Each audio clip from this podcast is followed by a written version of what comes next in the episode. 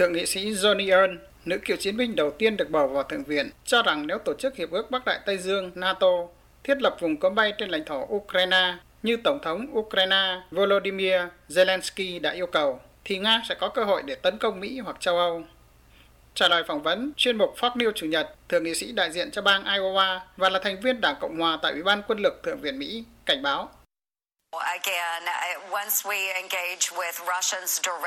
một khi chúng ta trực tiếp giao chiến với người Nga, điều đó cũng liên quan đến tất cả các đối tác NATO của chúng ta. Điều này mang lại cho Nga cơ hội tấn công không chỉ Mỹ mà còn cả những nước khác ở châu Âu, và đó là một tình huống rất dễ xảy ra. Chắc chắn chúng ta không muốn tình huống xấu đi thêm nữa.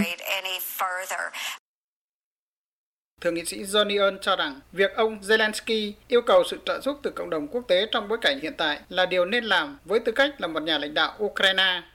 Tuy nhiên, bà Johnny Earn nhấn mạnh việc Mỹ tham chiến trực tiếp với Nga sẽ là chiến tranh thế giới thứ ba.